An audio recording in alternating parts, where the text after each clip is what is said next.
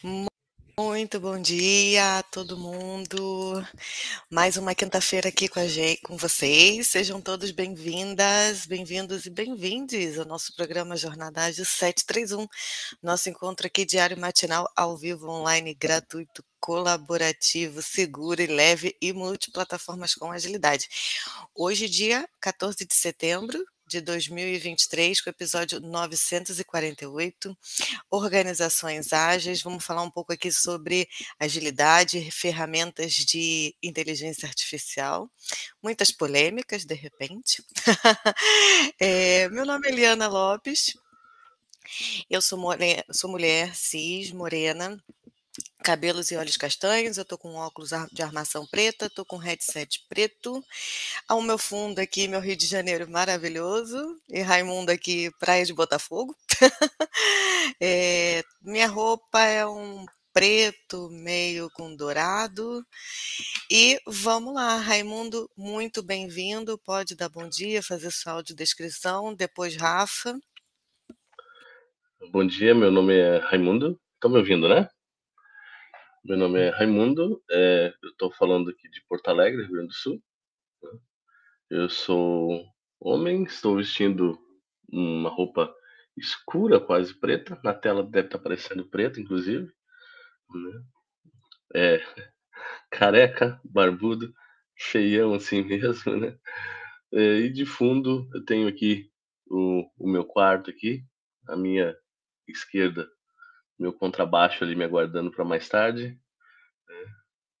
E é isso aí, pessoal. Estamos aqui para conversar e espero que tenha bastante polêmica. Eu adoro uma polêmica. Oi, gente, bom dia. Polêmicas gosto também, já tô curioso pra gente começar o assunto. Mas prazer, meu nome é Rafael. Já vim aqui algumas vezes, então é, já reencontrei aqui o Júlio em outro momento. Raimundo, conheço já do nosso ambiente de trabalho. Eliana, estou conhecendo agora pela primeira vez. Prazer, Eliana. É, sou um, um, homem cisgênero, tenho a barba preta, é, óculos, armação transparente, cabelo raspado. Estou utilizando um moletom é, rosa e atrás de mim tem um fundo de uma mansão que quem dera fosse minha, mas é o fundo aqui da ferramenta, que é uma piscina com um ambiente mega luxuoso. Um dia não é hoje, mas um dia. e é isso. Ei, Júlio, bom dia. Bom dia, pessoal, tudo bom? Chegando aqui nos 49 do segundo tempo, quase. Brincadeira essa parte. É, Júlio Baquiome, branco, cis, cabelos e barbas castanhos escuro. Hoje estou né, usando uma camisa branca, um bonezinho atrás de mim aquela estante de livro de outro ângulo, porque minha webcam resolveu me abandonar hoje, mas vamos continuar com a webcam do notebook e bora tocar esse programa, hein? Vamos que vamos. E eu bem ia perguntar, gente, onde vocês estão, porque tá de casaco. Imaginei que tinha que ser no sul. Tá frio hoje. Que aqui, graças a Deus, o calor voltou. Mas acho que o tempo vira amanhã. Ó, tô, então, tô no sul, né? mas ainda tá quente aqui. É, a gente tá é ganhando Dioninho. Você tá né? tá de camiseta, né? Norte catarinense continua quente. É. Vai chegar, daqui a pouco, daqui a pouco você para daqui de acabar. Daqui a pouco você tá vai. Tá chegando, gente. É. Semana que vem a gente conversa. Então vamos iniciar. Só lembrando aqui, aproveita para seguir o nosso primeiro hub de agilidade no Universo Ágil na sua mídia social preferida, LinkedIn, Instagram, Facebook, Clubhouse, YouTube, Telegram. Basta acessar o link www.universoagilhub.com. E gravamos e transmitimos para essas mídias sociais. E quem quiser participar, pode colocar sua pergunta aqui que a gente coloca no chat a gente levanta aqui e debate. Então vamos lá, gente. Eu acho que a polêmica, só inteligência artificial, acho que já é, só elas próprias já é uma polêmica, né? Como que a gente tem feito o uso do, do chat GPT hoje em dia, é, existe aquela polêmica de o futuro como é que vai ser? Bom Skynet. dia, Glauber. O futuro como é que vai ser? É, exatamente, né? E também tem a parte toda do auxílio. E quando eu gosto, quando eu conheci o Chat GPT, eu gostei muito assim de fazer uma relação na minha cabeça, que às vezes sou meio louca, do Google, né? A gente é de uma geração que a gente ia estudar em biblioteca. A gente precisava ter acesso aos livros ali para estudar. Hoje a geração não, qualquer coisa que quer estudar já mete ali no Google. E antigamente, acho que muita gente fazia trabalho só copiando do Google. E agora o Chat GPT. Como também, antes da gente entrar em polêmica, como que o Chat GPT também consegue auxiliar hoje em dia também, né? Como que a gente pode usar isso dentro da agilidade? Como que auxilia? Bem, é, primeiro, né, eu, eu, acho que a gente, a gente, eu gostaria muito de abordar a primeira parte, a mais polêmica, a gente vai para agilidade. tá? É, a gente está num, num, dilema de direito, apropriação, vamos dizer assim, de apropriação autoral, né? Então, muita gente criando artigos com base no chat GPT, principalmente. O chat GPT vai estar circulando a gente porque bem ou mal, o chat GPT é a ferramenta mais popular. Né? Então, acredito que muitos aqui, a maioria deve conhecer o chat GPT. Né? Tem a Microsoft lançou um, uma junto com a Bing, né, também, e tudo, né? Bem interessante também, tá? É, mas assim, apropriação cultural, né? Afinal, um artigo criado pelo chat no chat GPT, ele é meu, né? Eu, come, eu assim, a minha, a minha ideia não é a gente concluir nada, tá? Porque a gente não vai conseguir concluir nada realmente. Mas assim, eu fico pensando, quando a gente vai fazer um artigo, né? Artigo pode ser um artigo científico ou não, né? Ali dentro dele tem uma páginazinha que a gente faz por último, a gente levanta tudo primeiro e faz por último. Né? É referência bibliográfica. E agora? E por que que na referência bibliográfica o artigo é meu? Ele é meu. Ele é meu. Né? Por que, que quando eu pesquiso num site da internet o artigo é meu? E por que que quando eu uso no chat GPT eu não posso dizer que o artigo é meu? Será que o chat GPT ele me traz tudo? Será que eh, o chat GPT ele é tão completo que ele me deixa inútil aqui no meu lado e eu não preciso fazer nenhuma auditoria, verificar nada? Então, por exemplo, quando a gente pergunta, hoje se a gente for perguntar o que é Kanban no chat GPT, se eu não sei o que é Kanban, talvez eu saio do chat GPT com uma resposta meio enviesada do que é Kanban. Vocês já pararam para pensar nisso? Vocês já fizeram esse teste, né? E isso que isso porque eu não sei até onde vocês, por exemplo, calibraram o chat GPT para vocês. Porque não sei se vocês sabem, né? Mas é, é, você coloca o teu perfil no chat GPT. Já fizeram isso? Muita gente ignora. Não sei se vocês já fizeram isso, mas a gente coloca até o nosso perfil ali, entendeu? É, eu particularmente comecei a usar há pouco tempo e mais como uma consulta para entender como é que funciona. Então, estou aprendendo ainda. Isso ali nele, nele, próximo à tua foto, que vai ter ali no canto inferior esquerdo, tá? Tem três pontinhos. Tu vai criando, clicar nos três pontinhos e tem uma parte ali que tu cria um perfil teu. Tu diz qual é a tua área de interesse e tudo mais. Por que isso? Porque se tu não preencher aquilo ali, o chat GPT ele vai olhar aquilo ali primeiro e depois ele vai procurar, vamos dizer assim, as respostas, tá? Para aquilo que você perguntou. Agora, se você tiver ali dentro, aquilo ali já cadastrado, ele já vai perguntar com base naquilo ali também. Então, um exemplo bem claro. Se eu colocar ali que eu sou agilista, que eu, eu, eu trabalho com frameworks ágeis, citar eles ali dentro e tudo mais, se eu digitar no meu chat GPT o que, que é safe, ele vai me dizer o que, que é safe. Agora, se eu não escrever nada ali, se eu digitar safe, ele vai trazer para mim provavelmente cinco conceitos de safe. Um deles vai ser o safe que eu quero, mas ele vai trazer que safe é salvo em inglês, ele vai trazer um monte de outras coisas. Tá? Então eu otimizo a minha busca e é uma coisa bem sim, bem lógica, né? É claro que eu otimizo a minha busca porque eu sei com quem que eu estou falando. Ele sabe com quem que ele está falando, né? Tu mora, por exemplo, no Rio de Janeiro. Se tu perguntar para o chat GPT, bem hipotético, eu não sei se ele faz isso, mas perguntar qual é a temperatura, qual é a, a temperatura da, da tua cidade, ele vai perguntar qual é a cidade. Talvez se tu cadastrar a tua cidade ali, ele não pergunte a tua cidade. Entendeu? Ele vai buscar a temperatura da tua cidade. Seria um exemplo bem chulo, assim, ele faria isso, entendeu? Então, essa é a questão, né? Será que a gente não está, vamos dizer assim, superestimando o chat GPT na hora de criação de coisas e achando que somente pelo fato da pessoa ter utilizado o chat GPT, ela não tem nenhum valor, ela só usou o chat GPT?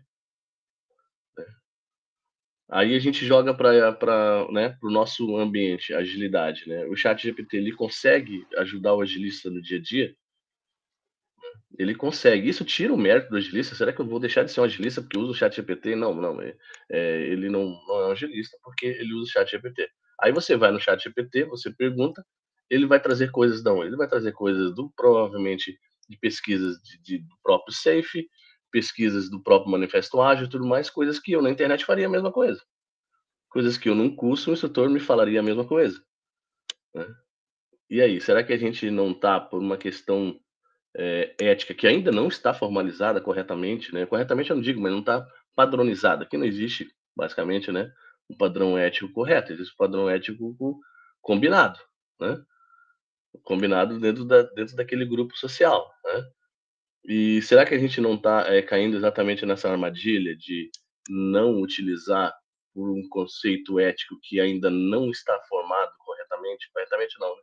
amplamente formado, né? E qual a diferença de eu usar um chat GPT para fazer, por exemplo, uma pesquisa sobre uma abordagem que eu quero fazer para o meu time e usar a internet, ou ligar para um amigo meu, ligar para o Rafa e falar, Rafa, como é que eu posso abordar tal coisa? Não, cara, usa o Management 3.0, beleza.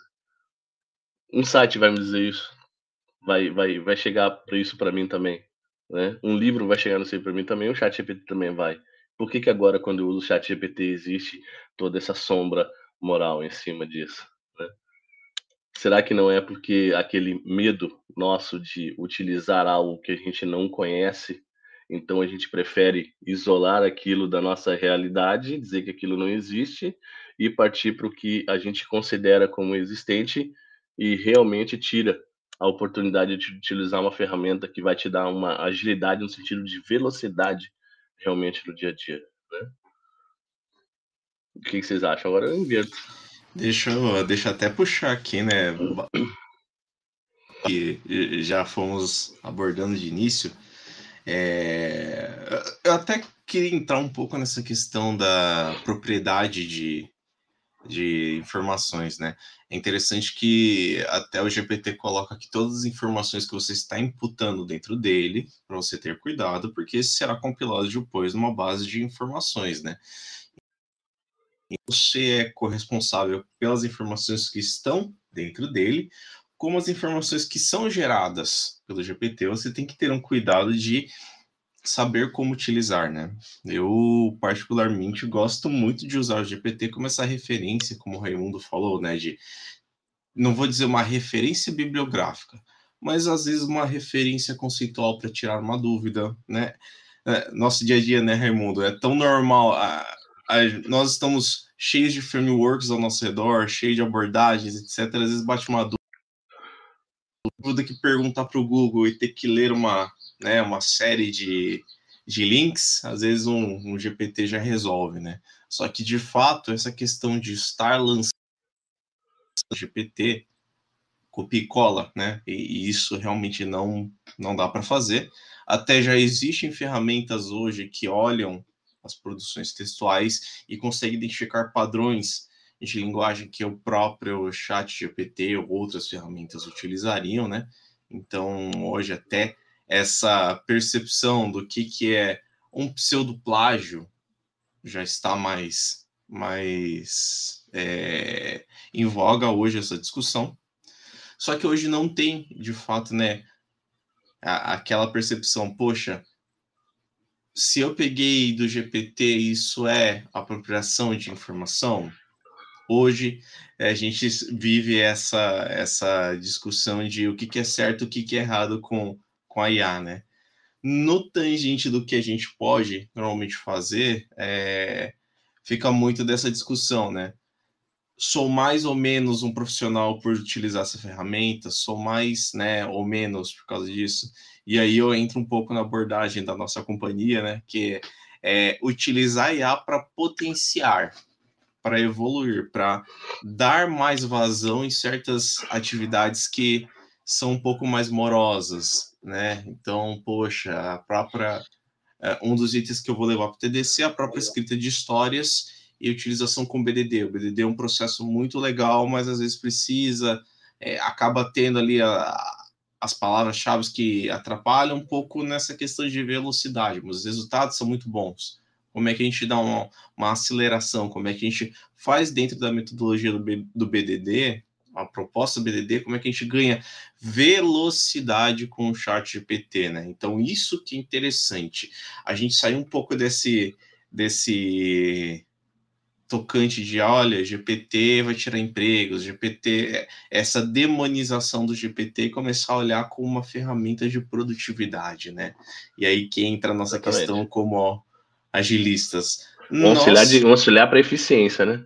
Exato. E nós, como agilistas, como pessoas de agilidade que estão ali no dia a dia, são às vezes vários inputs, né? Reuniões, até conversando com a Rafa ali para achar uma, uma agenda desse menino difícil. Essa pessoa aí, vocês não imaginam o quanto é, é complicado uma agenda desse rapaz, mas até para às vezes, né, em vez de ter uma agenda para discutir, a gente já sai de um pressuposto que, poxa, eu posso trazer informações, inputs dali e colocar na, na reunião. Já posso sair pelo menos com metade do caminho que a gente demoraria para discutir, a gente já pode partir de um ter um ponto de partida, né? né?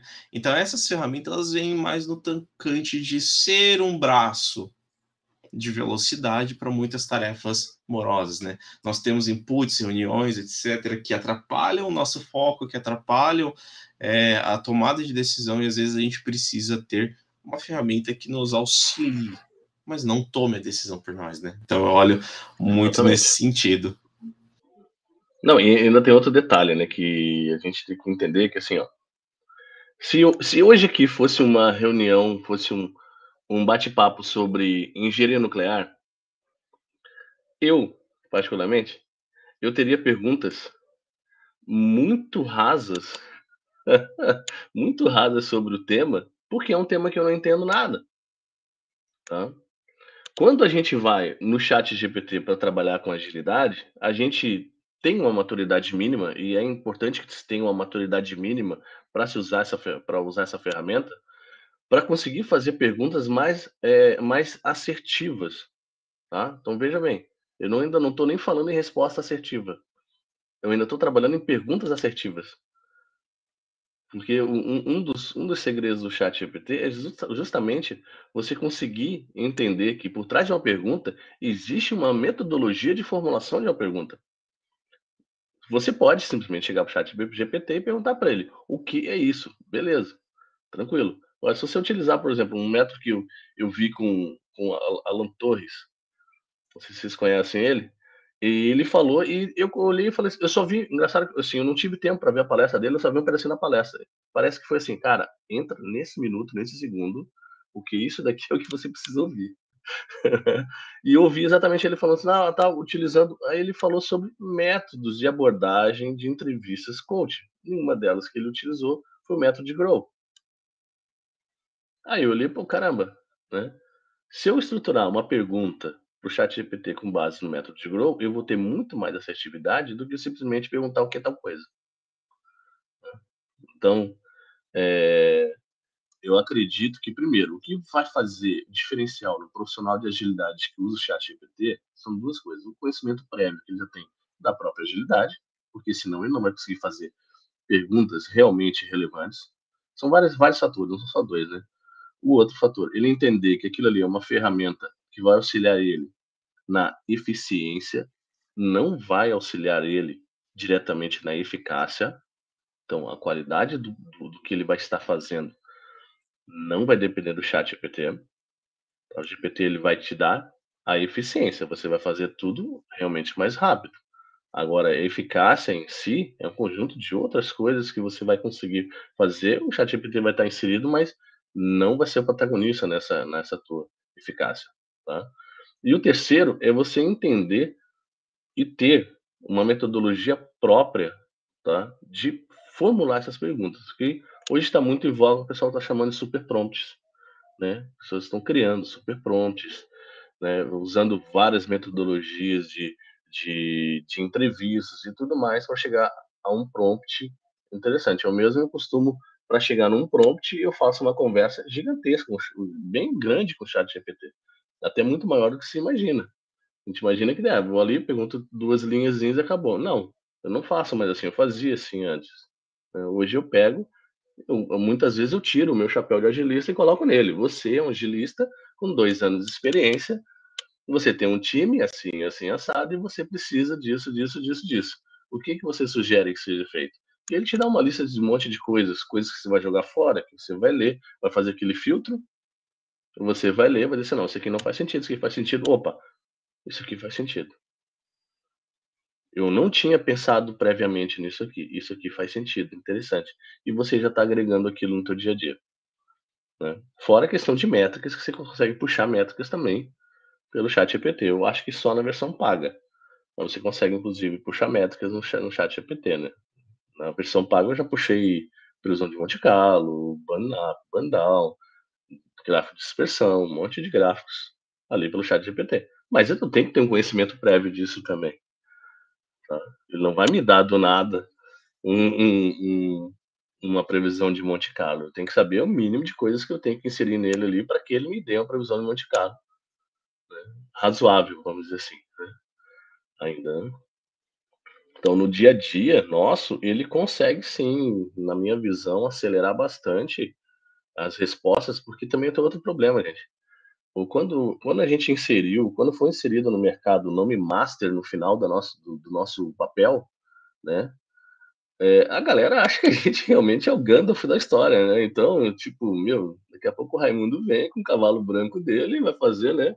Ou então vai olhar para o Pio e falar assim, não, eu shout out past, entendeu? Né? E a gente tem esse estigma realmente de, de sermos, a, a, a, é, vamos dizer assim, gestores também do conhecimento ali, daquele nicho que a gente está. Né? E, sem dúvida nenhuma, se você utilizar da maneira, da maneira, da maneira correta, o ChatGPT é uma baita ferramenta para gestão do conhecimento. Né? Basta você, qualquer ferramenta, você tem que saber utilizar, você tem que ter um filtro, porque senão não vai dar certo, você não vai conseguir fazer. Né? Ou vai fazer o... muito enviesado, né? Ô, Raimundo, é até bacana a gente. E, e quero voltar depois dali no, no item que a Liana trouxe, que a nossa percepção sobre as ferramentas, elas tendem muito a balas de prata, né? A gente acha que tal coisa já é uma solução definitiva, e eu acho até que a gente já trouxe muito desses insights, né, de não ter essas balas de prata. Essas IAs, elas não são respostas definitivas para uma realidade de mercado. Então, é, há muito tempo o Universal já vem falando que as IAs não irão substituir, a gente tem que aprender a lidar com as ferramentas. E eu lembro que antigamente, né, quando lançou-se o Google, a, toda referência bibliográfica que nós tínhamos dentro dos, dos trabalhos eram by Google, né? Hoje a gente tem referências bibliográficas by GPT, e hoje em dia o Bard, por exemplo, é a ferramenta que já dá ali resposta baseado nessa, nessas informações aqui, ó. Ele já joga um linkzinho para você se basear. Mas é interessante porque na minha época, e na época da maioria aqui, que era detentora de todo todo o saber que ficava numa prateleira ali, nós tínhamos que é, a cada X tempos trocar esse conhecimento uma nova versão, temos uma nova, né? O que a gente tem aprendido, tá?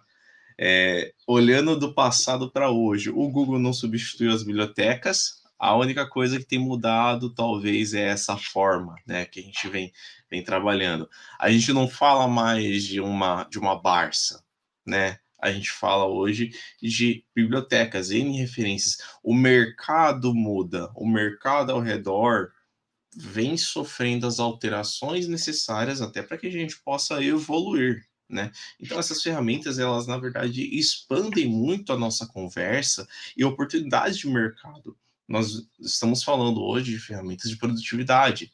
Daqui a pouco, essas ferramentas de produtividade podem e provavelmente serão usadas aqui já expandindo a conversa, tá? É, dentro de um contexto de metaverso. Então, talvez a gente tenha daqui a pouco, dentro do metaverso, uma cidade funcionando com IAs, NPCs no conceito de jogos, né? Para que as pessoas possam interagir. Mas por que isso? Por que eu falo isso? Porque eu posso encontrar novos nichos de mercado para atacar.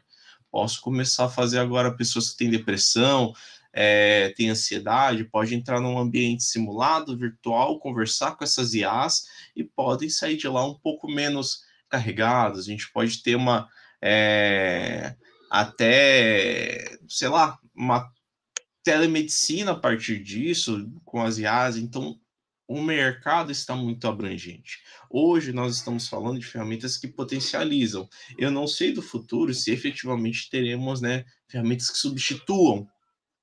Mas é interessante a gente sempre olhar de uma forma que tanto o mercado muda, a Barça hoje não está mais nas prateleiras, mas eu tenho acesso da mesma forma às informações que na Barça existia antigamente através do Google, através né, de outras referências. Então, o que eu percebo é uma mudança de mercado muito maior do que uma mudança no, é, nessa essa mudança de, de, de, de, profissão, de pessoas, etc., né? Substituir pessoas. Eu acho uma, uma mudança de, de profissões muito mais, é, mais fácil de acontecer, né?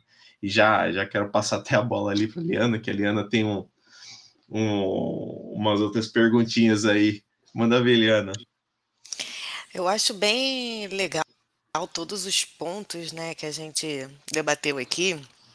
E, na verdade, eu vou aproveitar só o horário fazer um reset de sala aqui rapidinho, só para pontuar onde a gente está. Hoje, dia 14 de setembro de 2023, no episódio 948, uso de ferramentas de inteligência artificial, e a gente falou aqui, né, sobre a, a nossa mudança de cultura, e o, o, Raimundo até deu dica aqui de, de criar um perfil dentro do chat GPT, porque faz a diferença ali na hora de perguntar, e essa visão de ter como uma ferramenta para conhecimento, e um pouquinho agora da última fala do Júlio, essa a, essas, essas carreiras aí do futuro, como pode auxiliar no nosso futuro. E quem quiser, participa aqui com a gente, manda sua pergunta no chat que a gente vai responder. É, vocês tocaram num ponto muito importante que é que são as perguntas. E às vezes, e eu pensando aqui, você pensa, né? Como é que às vezes a gente tem um futuro tão à nossa frente, duas coisas, um medo de ferramenta nova, porque tudo que é novo a gente já cria aquele, aquela barreira. E como que a gente humanamente, entre aspas, ainda está atrasado porque a gente não consegue nem fazer perguntas assertivas. E aí o chat GPT vem para a gente exatamente trazendo essa visão de até uma evolução para a gente, porque que perguntas eu preciso fazer? Exatamente, não é só chegar ali e falar, olha, eu quero botar aqui já num grosso modo, eu quero escrever o livro sobre tal e ele vai te dar um livro sobre tal, num, e o mínimo de conhecimento que você tem que ter. Não adianta, eu usei com, com coisa pouca, e até as coisinhas poucas que eu estava usando só para testar, você também precisava saber o que, que você perguntava, o que, que você estava usando, porque senão você tem aquela resposta extremamente genérica. Então, o medo de hoje em dia, um aluno fazer prova utilizando o chat GPT, que também não, assim, é muito vago quando você pensa sobre isso, e eu já vi um professor falando até que ele até pode usar como auxílio, que é isso que a gente está falando, né? Usar como auxílio, usar como ferramenta de pesquisa, e mas vai ser avaliado também a forma como ele pergunta. E isso que eu acho bem interessante, porque será que realmente a gente sabe se comunicar, até com uma máquina virtual? Será que a gente sabe ali se comunicar, né? A gente consegue ter essa comunicação para trazer para a gente ali exatamente para eu poder escrever um livro e não usar ferramenta, nenhuma outra ferramenta? É, é eu, eu, vou, eu vou falar agora o exemplo que eu tive, por exemplo, do meu filho, tá? Meu filho nasceu em 2005. E na época eu já usava, não me lembro se já usava Google, se existia em 2005, mas depois eu comecei a usar o Google. Logo que surgiu, eu comecei a usar. E quando meu filho começou a usar também alguma ferramenta, né, é, computador e tudo mais, ele nunca conseguia achar as coisas no Google. e era engraçado que eu pegava e, na hora, eu pegava e. Né? Aí eu cheguei e chamei ele um dia e falei, cara, olha só, é, quando você for perguntar para o Google, pergunta para você primeiro. Se você entender a pergunta, provavelmente o Google vai entender também. Tá? Mas alimenta a pergunta, não seja é, rápido na pergunta. Porque você não quer uma pergunta rápida, você quer uma resposta rápida. Então, qual é o teu objetivo? Eu quero uma resposta rápida. Se eu quisesse uma pergunta rápida, beleza, mas eu não quero Mas a minha preocupação não está na pergunta. A minha preocupação está na resposta. Então eu tenho que ter qualidade na pergunta. Né? E ele, hoje, ele já está com 18 anos, tudo, então, né? Já, já é dessa geração Google realmente aí. Ele já consegue pergunta, ele já consegue achar coisas que eu até olho assim, cara, você achou isso aí, pô, né? Legal, né? Tá, então ele já está conseguindo fazer as perguntas, estruturar a pergunta, né? Então, é, o que a gente vê no chat GPT, nessas ferramentas aí generativas, né, é que eles não é que a gente está aprendendo a perguntar. A gente deu um outro salto de perguntas, que a gente, nós aqui todos estamos acostumados a perguntar para o Google. E por que quando a gente pergunta para o chat GPT não é a mesma coisa? Porque o mecanismo é outro, não é o mesmo mecanismo. Né? Então agora a gente começa a ver o seguinte, que a gente não tem uma bala de prata, a gente não existe uma pergunta perfeita, existe uma pergunta para aquele indivíduo. Né? Se eu perguntar da mesma forma para um Google, o que eu estou perguntando hoje para o chat GPT, o Google não vai entender nada da minha, da minha pergunta, porque eu não preciso contextualizar ele, mesmo porque ele não vai me dar uma resposta, ele vai me dar um monte de lista onde eu vou tentar achar minha resposta. Então, é até é um sujeito diferente para que a gente está perguntando. Então agora a gente está num outro nível de pergunta. Né? No futuro vai, vai, vai surgir algo diferente ainda que a gente vai ter que mudar, provavelmente, né? Surge é, no, no, só dá uma olhadinha no YouTube, surge pelo menos uma vez por mês algum youtuber dizendo assim, melhor que chat GPT é esse aqui. Ele mostra uma ferramenta que surgiu semana passada, um mês passado, e que já estão utilizando, que tem fila para lançamento e tudo mais, né? Então, a questão é, é exatamente isso daí o que perguntar, como perguntar, a estrutura da pergunta, né? É, eu insisto muito em a pergunta, ela tem que ter uma metodologia de pergunta por trás dela. Ela não é uma pergunta vazia, eu estou fazendo isso aqui não. Então, contextualizar o chat GPT de quem eu sou, qual é o meu propósito com aquela pergunta, o que, eu quero com aquela pergunta, e depois fazer a pergunta, estruturar como que eu quero a resposta, se eu quero aquela resposta numa tabela, se eu quero aquela resposta num, num, num, num VBA para utilizar no PowerPoint, por exemplo. É, ontem, eu, ontem eu criei, eu criei é, um sumário e 20, não 10 páginas de PowerPoint no chat GPT perguntando para ele, escrevendo para ele o que eu queria. No final pedi para ele, me manda um VBA aí para eu poder lançar no PowerPoint. Ele me mandou o VBA, eu fui lá no PowerPoint, li o VBA, já tem 10 páginas. Ah, ele fez para mim? Não, ele não fez para mim. Ele fez para mim um arcabouço baseado numa ideia minha. Tá? E agora eu vou desenvolver aquela ideia dentro daqueles PowerPoints. Né?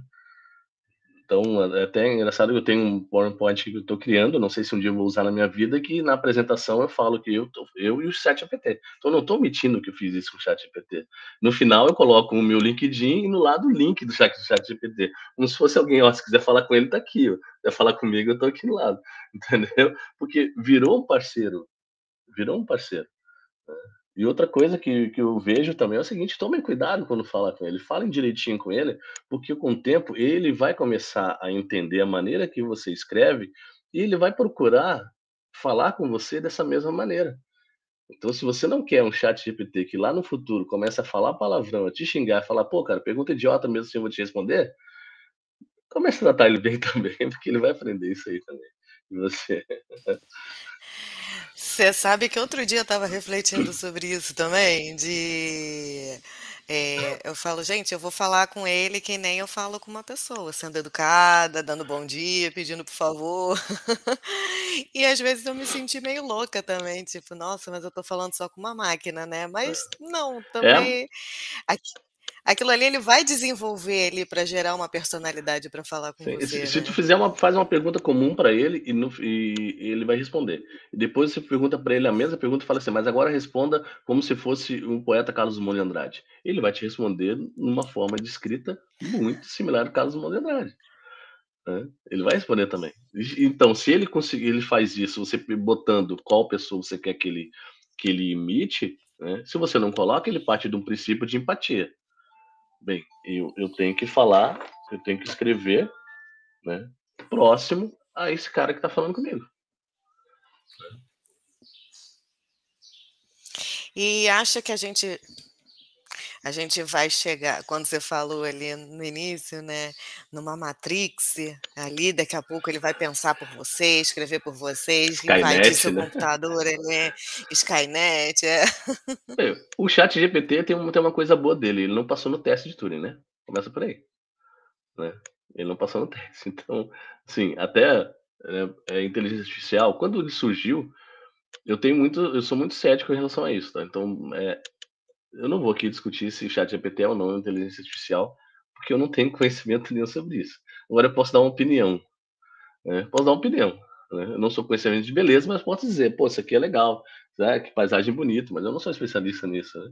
Então, sobre o chat GPT, na minha opinião, ele é uma baita ferramenta de aprendizagem de máquina. Tá? Uma, é uma ferramenta que consegue aprender muito rápido. Uma hora vai ser uma inteligência, inteligência artificial no conceito baseado em Turing? Vai, vai ser, mas ainda não é. Né? Se ele, ele vai substituir a gente, a questão de. Eu estava até lendo, né? O, o dono da OpenAI ele leva uma mochila azul, sabe a história da mochila azul? Já ouviram falar isso aí já, né? Ele leva, ele leva, ele leva uma mochila azul com ele o tempo todo. E naquela mochila azul, segundo as pessoas, dizem, né? E ali ele tem algo que consegue tirar o chat GPT completamente do ar. Como se assim, aqui é o meu anti-Skynet. Em todas as fotos que você vê o nome dele, eu até estava vendo a reportagem sobre ele aqui. O nome dele é Sam, Adoro Sam, uma teoria. Sam Altman. E todo lugar que ele está, ele está com a mochila azul. Aí todo mundo fala, o que, tem nessa mochila azul? Né? E existe uma teoria que naquela mochila azul ele tem um dispositivo que ali ele se conecta e ele dá tipo, tchau, chat GPT. Você tá muito folgado, acabou, deu pra bola, não, não quero mais não. né? Para evitar algum tipo de coisa, porque a gente tem essa sombra da, da, da, da né, de ficção científica, de Skynet e tudo mais, a gente não pode esquecer. Qual é o nome mesmo daquele, aquele cientista que morreu, acho que morreu faz cinco anos, Stephen Hawking? Isso, Hawking, né? Qual foi a última previsão dele sobre inteligência artificial? Vocês se lembram? Ai, muito específico, que é o futuro do fim da humanidade. Ah. O último maior cientista da nossa história, antes de morrer, ele falou isso.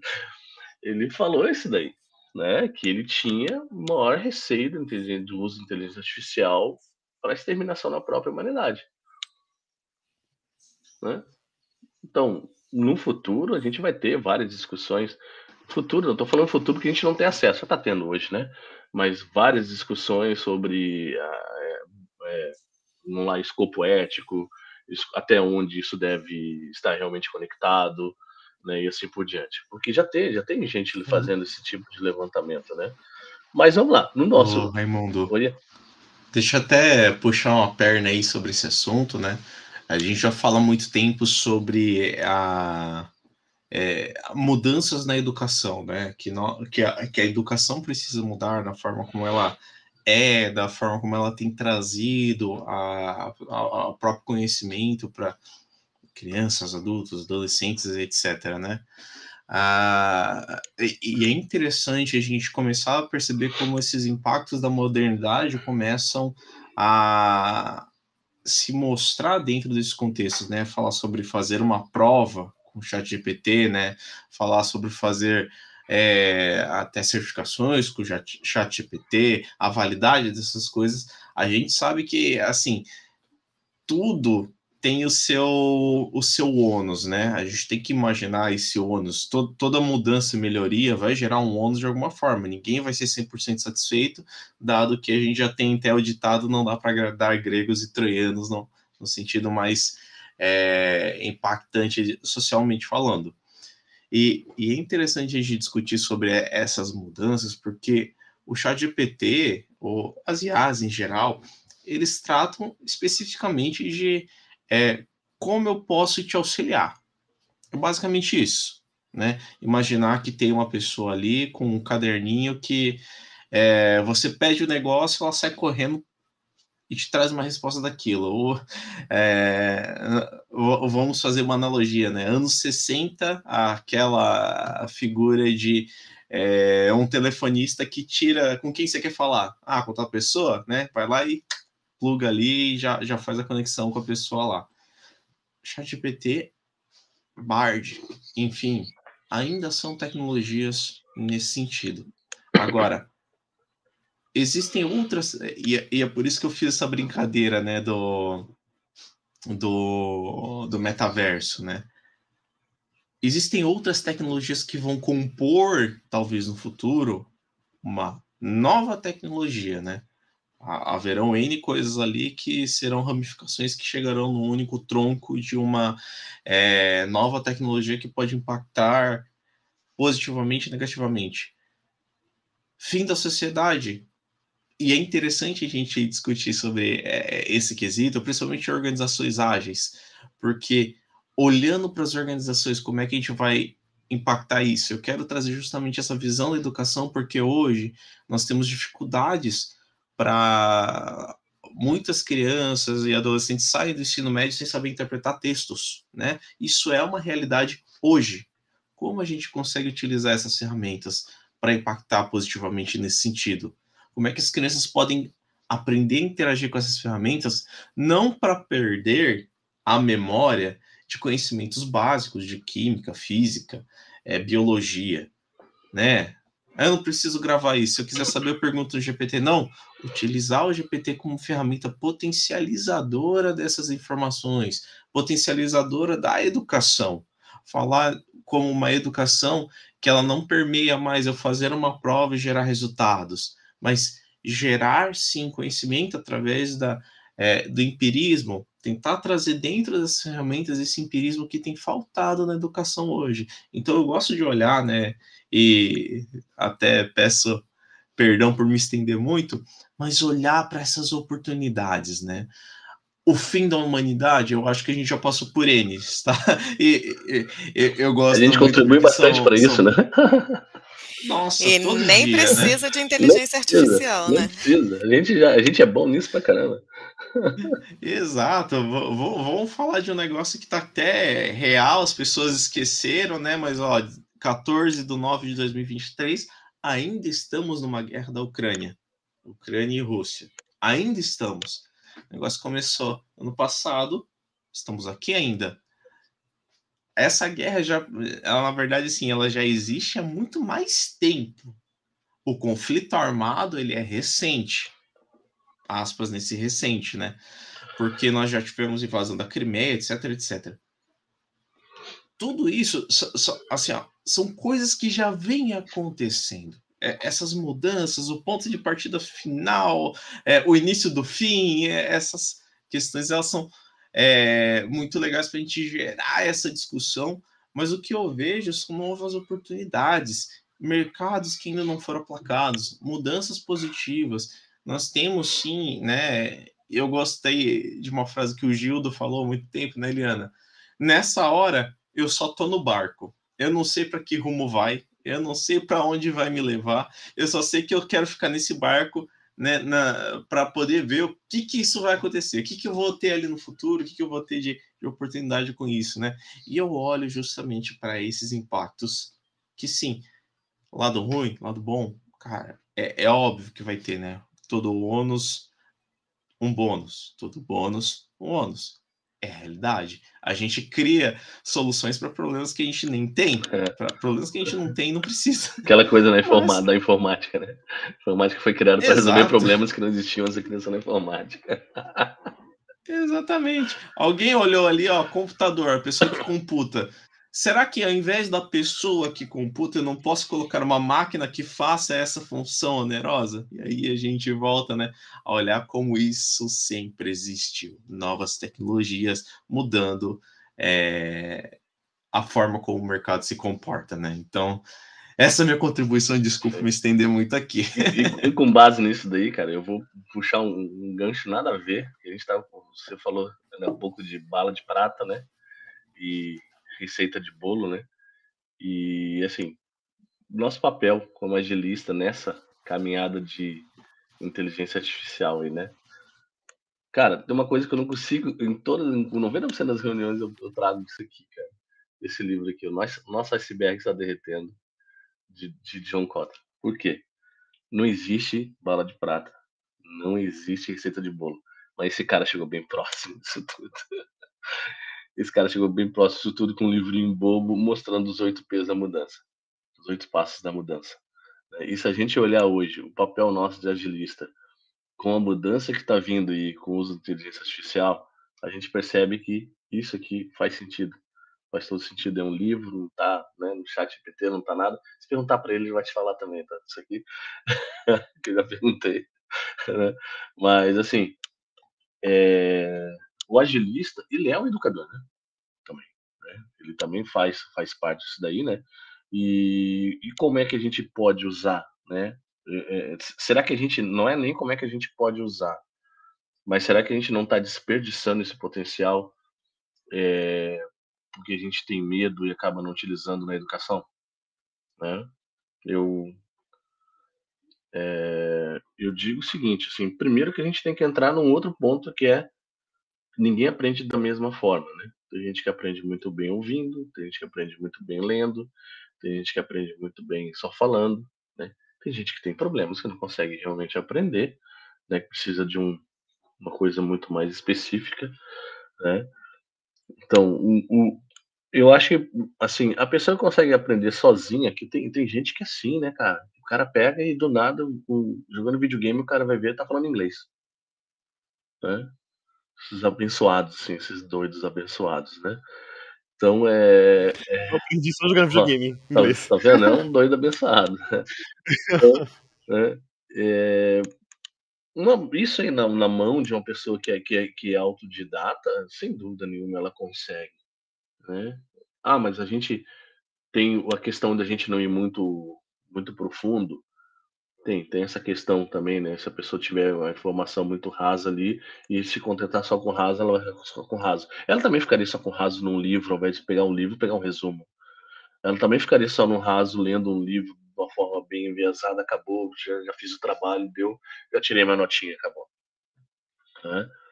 Então, é, não existe, a meu ver, assim, uma, uma forma da gente falar, não, é, nós vamos revolucionar a educação usando isso daqui, porque aquela, aquilo ali vai servir para um nicho de pessoas, um tipo de, de mentes que trabalham e que conseguem se conectar com essa ferramenta. Né? Tem gente que não gosta de EAD, fala, não, EAD para mim não funciona. Tem gente que fala, não, eu, eu tenho que comprar o um livro físico, o um livro virtual para mim não serve.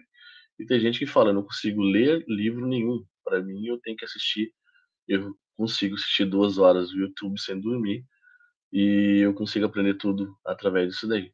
Então, né, a vantagem que eu vejo é que você consegue fazer as ferramentas serem realmente de várias mídias. Você consegue fazer, né, ler um texto para ti, que, ela leia um texto, que ela só replique o texto para você ler, né? Então, pelo menos transcrição de áudio, né, é, ela facilita bastante, né? Tem bastante ferramentas que fazem isso que leem para você, ou o contrário, né, que assiste o vídeo para você, que puxam, né, as legendas, né, e transformam ela num texto para ti.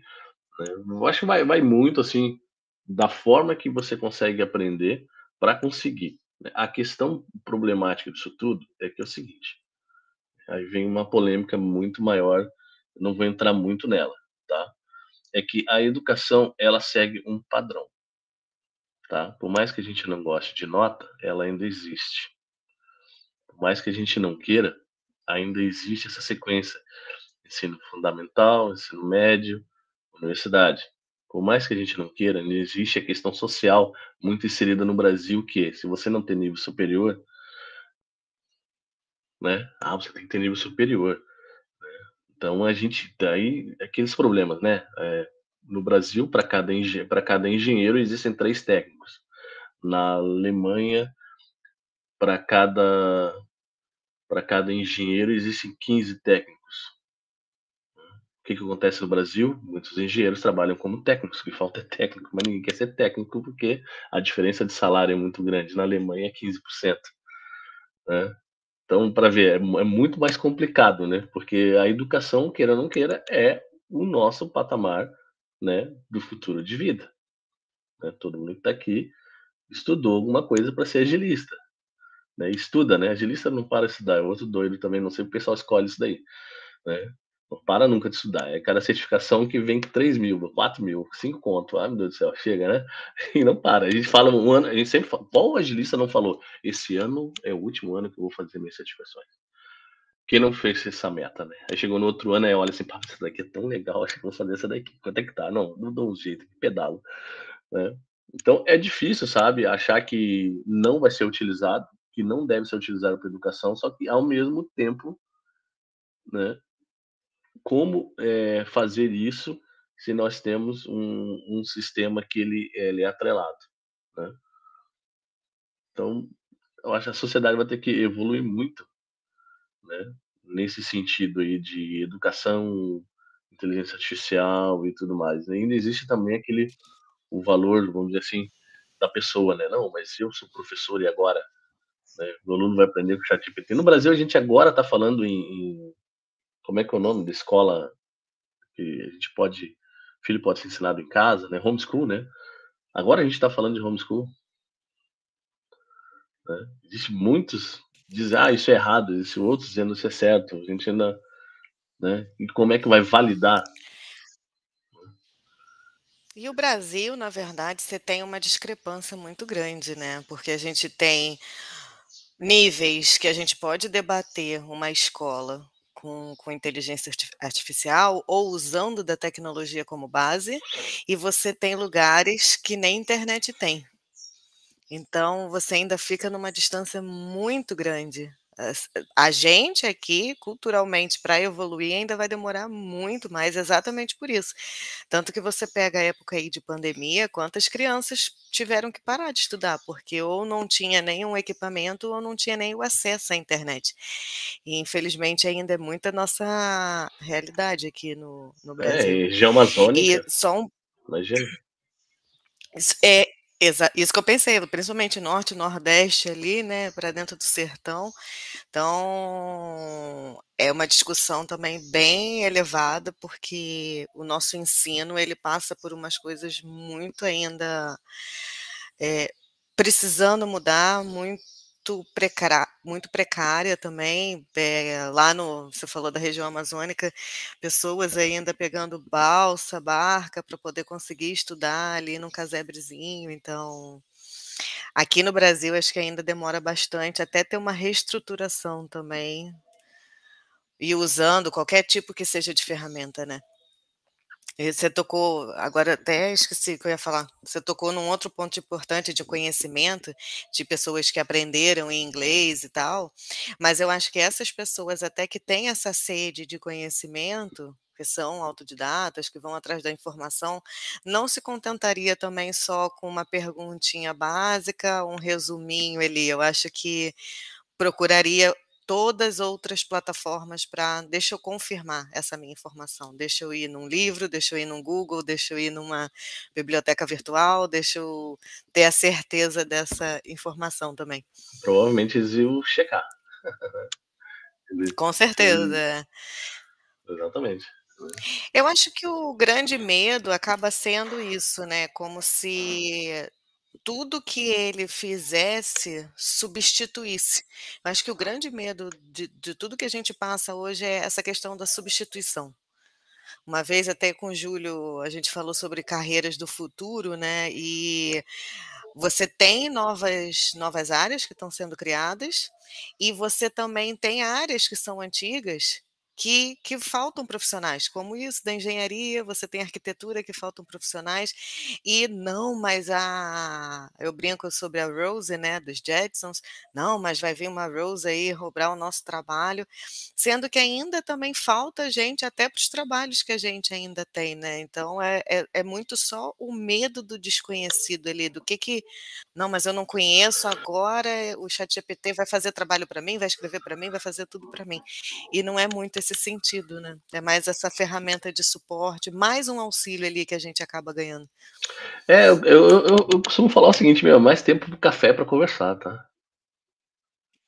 É mais tempo para curtir, mas é, mas é, sabe? Então, é, poxa, se você ia gastar duas horas para fazer um, um, vamos dizer assim, para montar uma métrica, para tirar os insights dela e tudo mais, você consegue montar a métrica em 10 minutos usando um Camanais, por exemplo, né?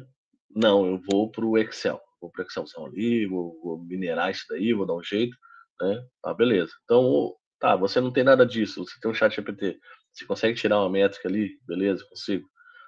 Né? Você tem mais tempo para análise, você tem mais tempo para olhar para aquela métrica, né? Porque a métrica em si, meu, eu, eu acho engraçado quando falo assim, eu gosto dessas polêmicas.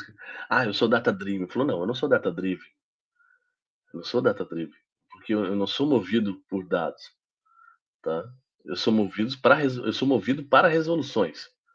E uso como base os dados. Dados para mim são só sintomas, só sintoma. Ah, o delivery time do time tá baixo. Ah, pois é, tá baixo. Eu sou data driven, eu sei que eu sei que tá ruim o lead time do time. Não, não sou data driven. Eu fui no porquê? Se não for no porquê, não, não tá sendo realmente data driven. Né? Eu nem gosto muito do termo data driven por isso, porque muitas pessoas usam porque, ah, porque usam métricas. Pô, lamento, lamento. Lamento porque você está usando sintomas. Né?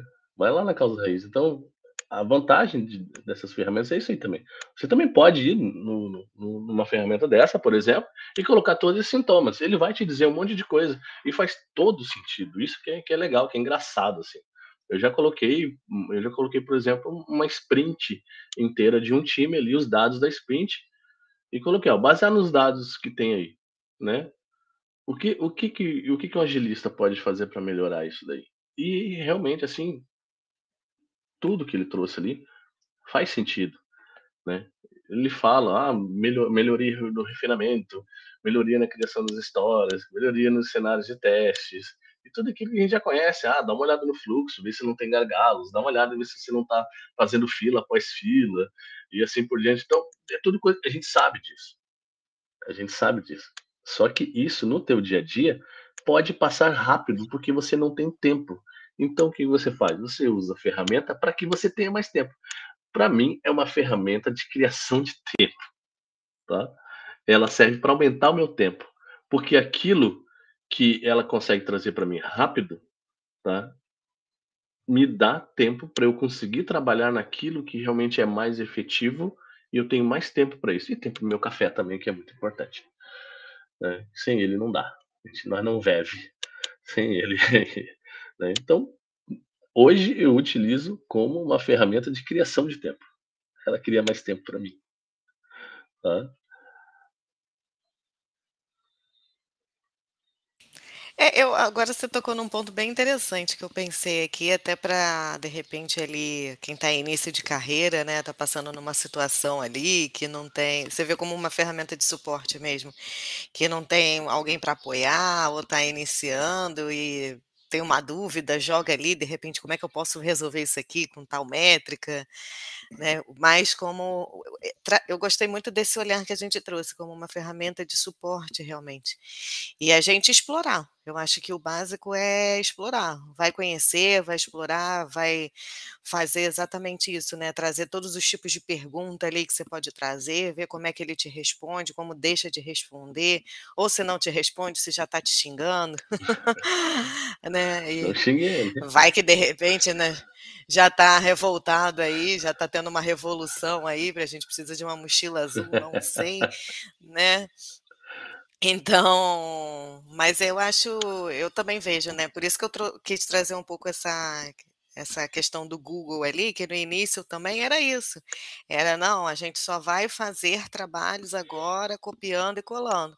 De fato, muitas pessoas no início acharam, achavam que isso era mais fácil e fazia, mas não por isso começou a, a se ter livros diferentes ou trabalhos mirabolantes, né? Hoje você tem várias ferramentas que identificam, principalmente trabalho de faculdade, né? Um TCC, alguma coisa que o pessoal confere ali para ver se não é cópia tal. Então, assim, é ver mesmo, dar tempo ao tempo e ver aí como é que vai ficar para frente, principalmente essas questões de ética, né? É, que tipo de, de, de leis vão ser criadas, porque também ainda acho que não existem ainda muitas coisas autorais e éticas e, e leis referente a isso, e é tudo passo a passo. Não, né? e, e, e, ver como é que vai e para ver como essa questão de autoral é interessante, é, um dia desse eu fui fazer uma, uma retrospectiva num time meu e eu fui pegar assim, não, eu diretiva primária, eu costumo, eu não, não uso a padrão, e eu pego o quê? Eu pego filósofos, eu pego, sabe? Então, às vezes eu pego Lao Tse, pego isso, aquilo. Aí um dia eu peguei e falei assim, cara, eu nunca peguei Sun Tzu. Eu peguei Sun Tzu, eu não me lembro o que, é, tá? Mas Sun Tzu falava o seguinte: é responder algo muito parecido com responder às mudanças. Eu li, caraca, Sun Tzu era agilista? Quem me garante, aí me veio um, nossa, nada a ver assim, cada com isso que a gente está falando agora. A gente está falando de autoral, quem garante que aqueles caras, quando foram subir lá para tomar vinho e criar um manifesto ágil, eles conheciam o Sun Tzu, porque Sun Tzu, Arte da Guerra, foi utilizado muito na década de 80 e 90 como um dos livros de cabeceira de todo empresário. Arte da Guerra. Né? E você começa a olhar assim, tem muita coisa de Sun Tzu que está no Manifesto Ágil. E agora? Ah, foi plágio. Não, não foi plágio, foi uma adaptação. Sem a comunicação, isso não existia. Os filósofos é, é, gregos, poucos escreveram, porque tudo deles era baseado em interações os discípulos deles escreviam o que eles falavam, mas eles não escreviam. Tá? Então, para ver, sabe, a gente não vem criando coisas.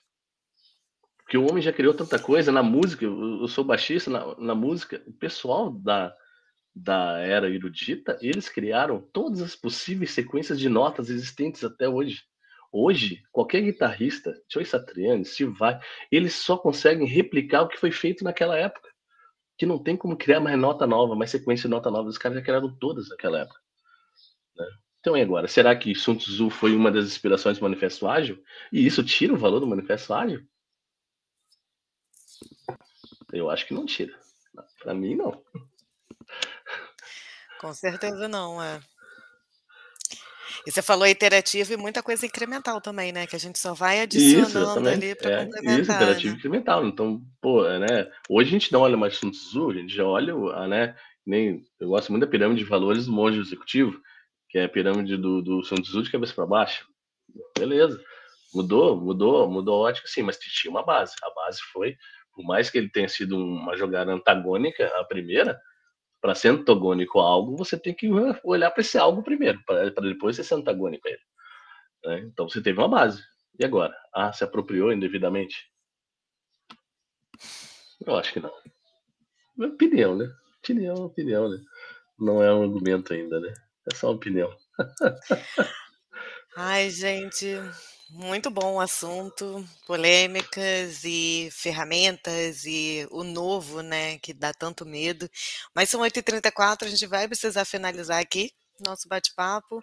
Eu quero muito agradecer Raimundo, Rafa, Júlio. Tava até com saudade, Júlio, de participar aqui com você. tá tirando aí também 500 milhões de certificação aí, que não para. é, muito obrigada, gente. Foi bem legal, assim, conhecer um pouco, debater, gerar aqui éticas e valores que a gente ainda vai descobrir aí do, do IA.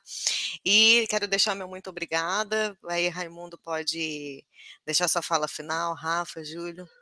Eu quero agradecer pela oportunidade de, de estar, é, assim, compartilhando, né?